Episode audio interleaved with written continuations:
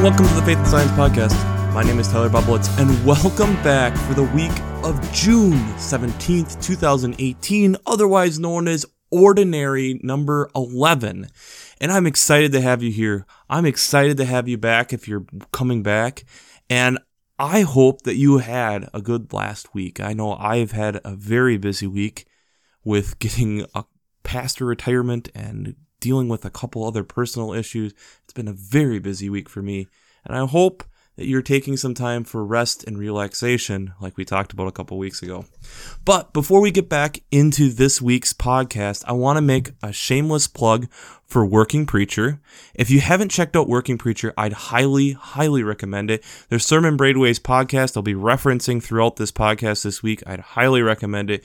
Between their commentaries and their additional other resources for leaders, it's worth checking out. It's worth looking into, and I'd highly recommend spending some time over there and looking into their ministry tools.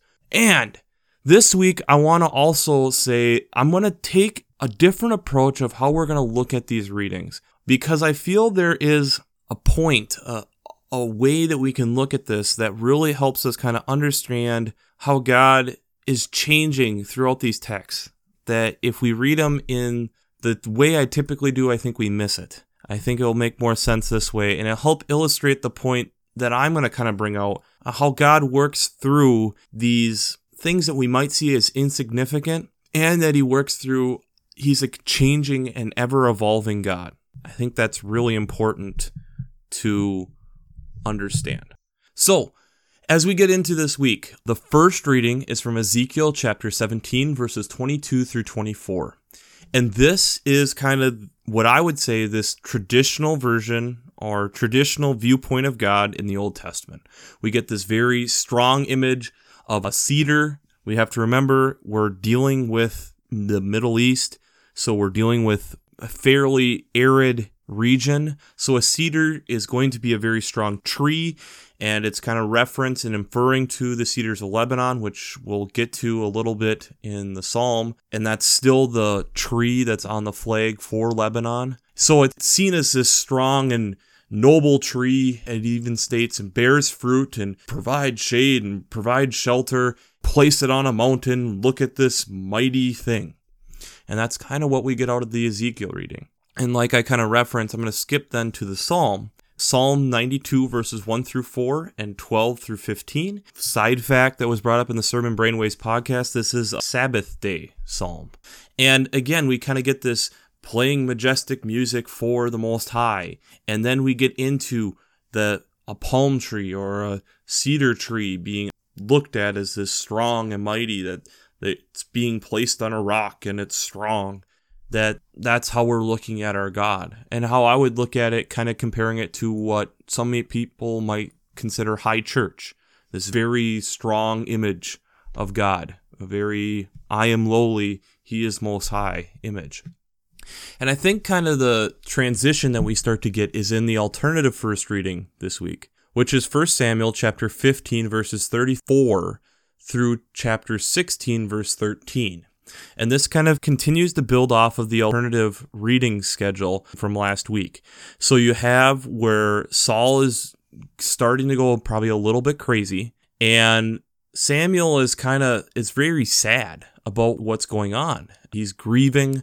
The Lord kind of is trying to pull him out of it and saying, "I've told you that you need to move on from this king."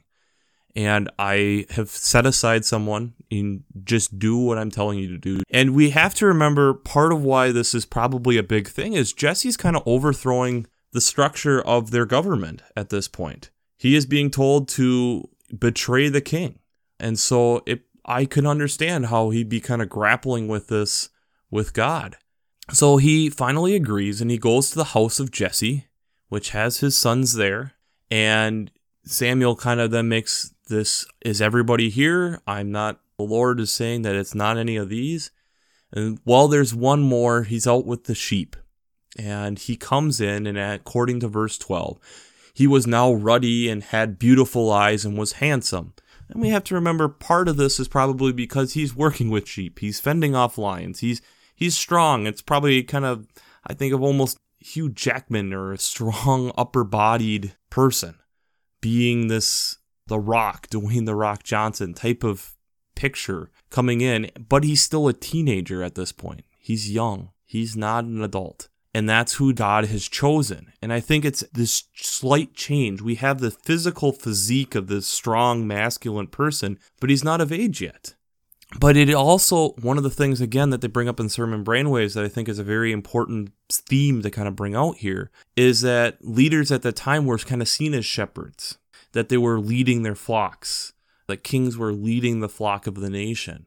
But again, we have to also remember in that same note that shepherds were considered fairly low society. They weren't looked upon super highly. It wasn't like that was a prestigious job to have as a shepherd. So to me, this is where you start getting a shift in how we're looking at God. Because, okay, Daniel is going to be kind of the voice, the leader of Israel, and kind of the voice for God here on earth, kind of thinking of it that way. Then we get into the gospel, which is Gospel of Mark, chapter 4, verses 26 through 34. But rewind a little bit. This is where this is coming right after we got the parable of the farmer scattering the seeds, some land in good soil, some land in rocky soil, and you're getting all the different examples of faith. But then you get this right afterwards. The kingdom of God is as if someone would scatter seed on the ground and would sleep and rise night and day, and the seed would sprout and grow, and he does not know how. The earth produces of itself first the stalk, then the head, then the full grain in the head. But when the grain is ripe, at once he goes in with his sickle because the harvest has come. And that's starting in 26, going through 29. So, again, this image of, in a way, the kingdom of God, we don't have to do anything. The kingdom of God just happens. It's just there. It's just moving. It's just going. So, kind of an interesting image of God, and we'll get into that in a moment. But then you get this other parable that they're asking about, and that's where we get the mustard seed. And probably many of us have heard that it's the smallest of the seeds, but it becomes, quote, the greatest of all shrubs. And again, Sermon Brainwaves kind of compared it to a lilac bush to kind of give size and how it kind of works. I kind of get that. I think maybe kind of crossing that a little bit with like a sumac, kind of to give you some size ideas. But we have to remember kind of where the disciples coming from on this. Mustard seed is a very small seed to begin with. Two, the mustard that you are thinking of that's yellow, that's a little bit different. I'll provide some mustard facts along with it. There's a couple different, I think kind of more Dijon mustard type of color. But there are some additional medicinal purposes to a mustard plant. Also, think of a mustard plant as something that you're not stopping and really looking at. It's something that's very common. It's a shrub that's very common, and as it kind of gets into further in the reading, that it provides shelter for birds, it provides shade. It's and that's what Jesus is talking about. That it's he's using something ordinary, something common something that you're not really going out of your way to see. And so that's where then we get into Second Corinthians chapter 5 verses 6 through 10, optionally 11 through 13, and then also 14 through 17.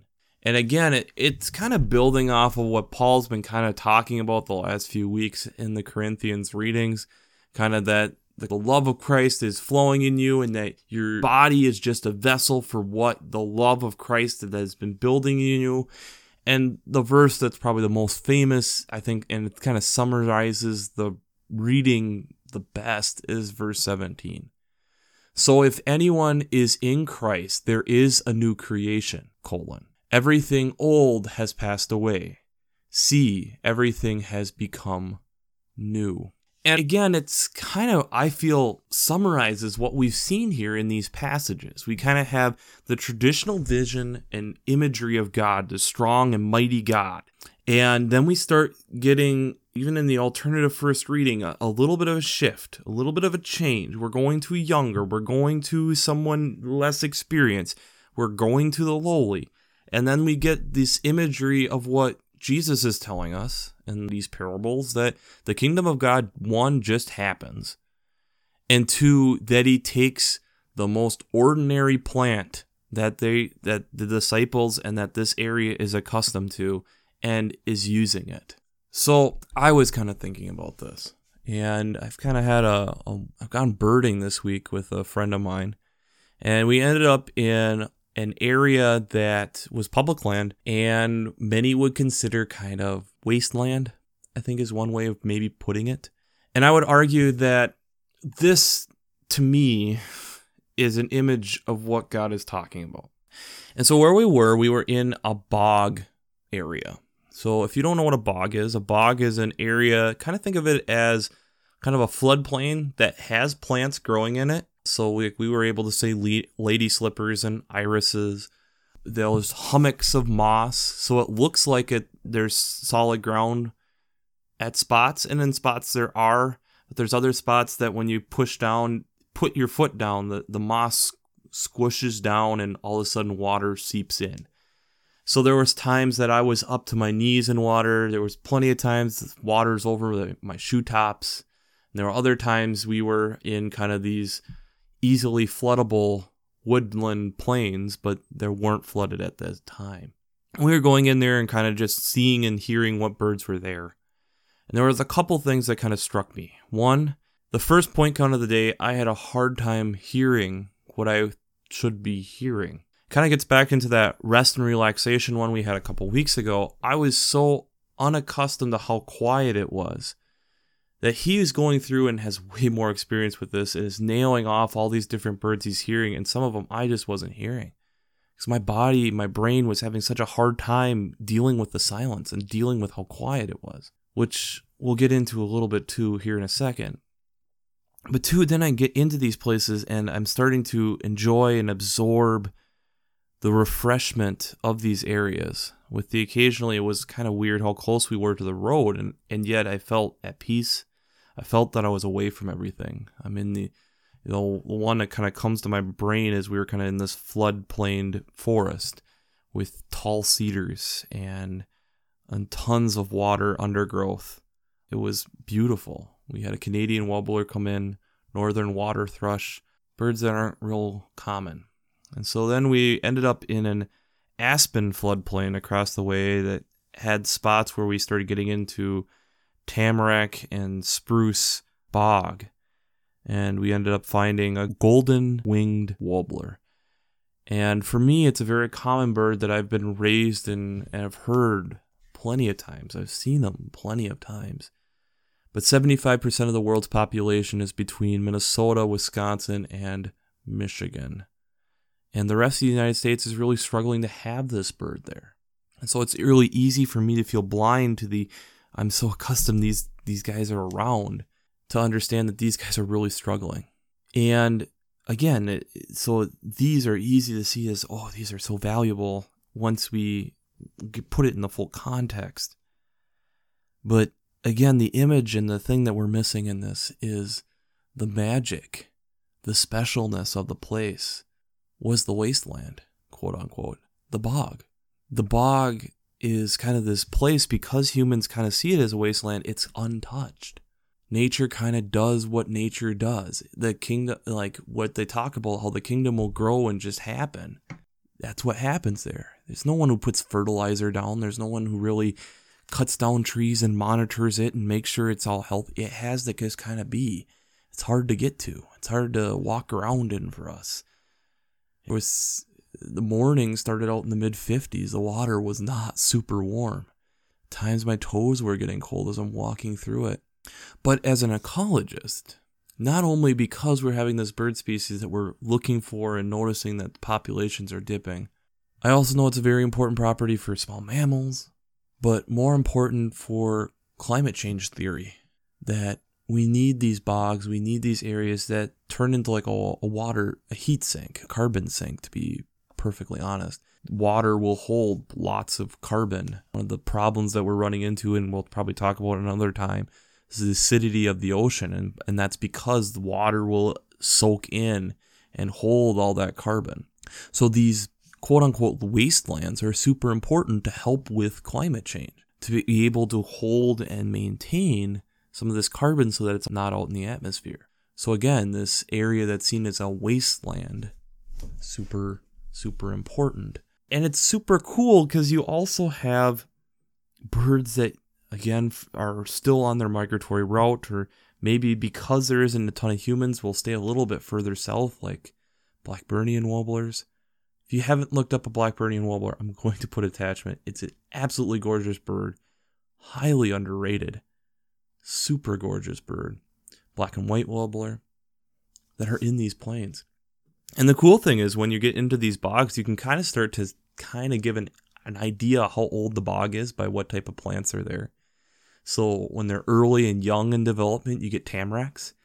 Tamaracks are again, it's a species of pine. It's super cool because it's one of the only ones in North America at minimum that drops its needles every year. So like a oak or a maple, the needles will change color kind of to an orangish auburn color and will drop its needles. You can maybe find them around a lake and it becomes actually very photogenic. It's really cool.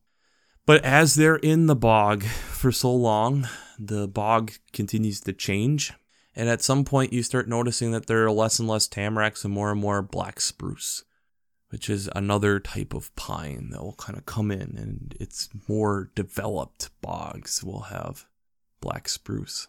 And that's where, for me, the image of how a bog evolves and how important a bog is really works well with these readings bog is seen as a wasteland, kind of going back to the gospel reading, that he's using something that's the ordinary, it's the lowly, it's the it's it's the mustard plant. It's I wouldn't say they're overly common now because our ancestors in northern in Wisconsin and Minnesota did a lot of draining of them. But there's still plenty of spots and they're not highly desired. They're not looked at as great, but as we've kind of talked about, they're very important for birds, for animals, for our planet, for maintaining what we're accustomed to. But it continues to evolve, just kind of like how we are seeing God evolve in these readings. Neither the tamarack nor the black spruce are going to be looked at like an oak or a maple as this super strong, powerful, amazing tree. They're not the tallest trees, they're not the biggest trees. They're in rough conditions. It's not easy living in a bog in a kind of a semi floating abyss. It's not an easy life. It's not like people are going to be comparing themselves to a black spruce. But as we've kind of talked about, it's really important and it does serve a purpose, a very important purpose for many birds come through there and use that area, and partially because it's not touched, partially because it's hard for humans to get to, partially because of the rustic nature of it. That's where they want to be. So it is super important. That new creation, that revelation within us, and understanding that as we go forward is really important. I am part of this millennial generation that many people have stated we're lazy, we're interesting, they don't quite understand us, and I understand some of that. I understand there's things that I do that I know make both my parents' eyes roll. And I get it. There's times that I'm even conflicted. The thing I find really interesting about it, to put it into a human issue, is I don't see us that much different than the hippies of the 1960s. And the funny thing that I find with it is a lot of the people who are complaining about millennials are the baby boomer generation, in my opinion the baby boomers, how I look at them, is they were innovative. They lived a little bit differently at the time. They roughed up some edges, a little countercultural. Some things maybe weren't the greatest, but they tried pushing forward innovation, tried pushing forward new ideas, some of which have stuck, some of them haven't and I look at that and compare it to what I how I look at myself and how I look at my generation and I don't see that many differences. I find it just really interesting that that's the generation who's really criticizing millennials and Gen X's. And it's just that we're not communicating on the same plane. We're not sitting down and talking probably like we should. But again, I don't feel this is that much different than the church. The church is needing to evolve. The church is needing to take in new ideas and try them out and see what works. we what we might find and what we might assume is a bog and as a wasteland might turn into something amazing and gorgeous and beautiful. The Minnesota state flower is the pink lady slipper. And the only places you find pink lady slippers are in bogs, are in these sensitive areas that are hard to go and find. But when you find them, they're gorgeous, they're beautiful, and they're worth the trip. And I think that's where I see that we're at right now with our world, with our church, with our Christian faith community. So I know this is a little bit different format, a little bit different style that I typically do with a faith and science podcast. But the Twitter question of the week for this week will be where is the wasteland that you see that could become valuable? You know, one of them that also kind of comes to mind as we've kind of discussed and as I've thought about this is we've talked about Chernobyl and how nature just kind of overcomes things. Doesn't let it stand in the way. Kingdom of God is the same way. So where do you see the the wasteland becoming the kingdom of God? It's a better way of phrasing it. So I'm excited to hear your feedback. Excited to hear do you like this format? Do you like how this worked this week? I'd love to hear feedback. Helps me continue to bring you these podcasts. Make it more applicable to what your listening needs are as a leader in this church. So, we'll wrap it up as we always do. I pray God blesses you through your faith and amazes you through science.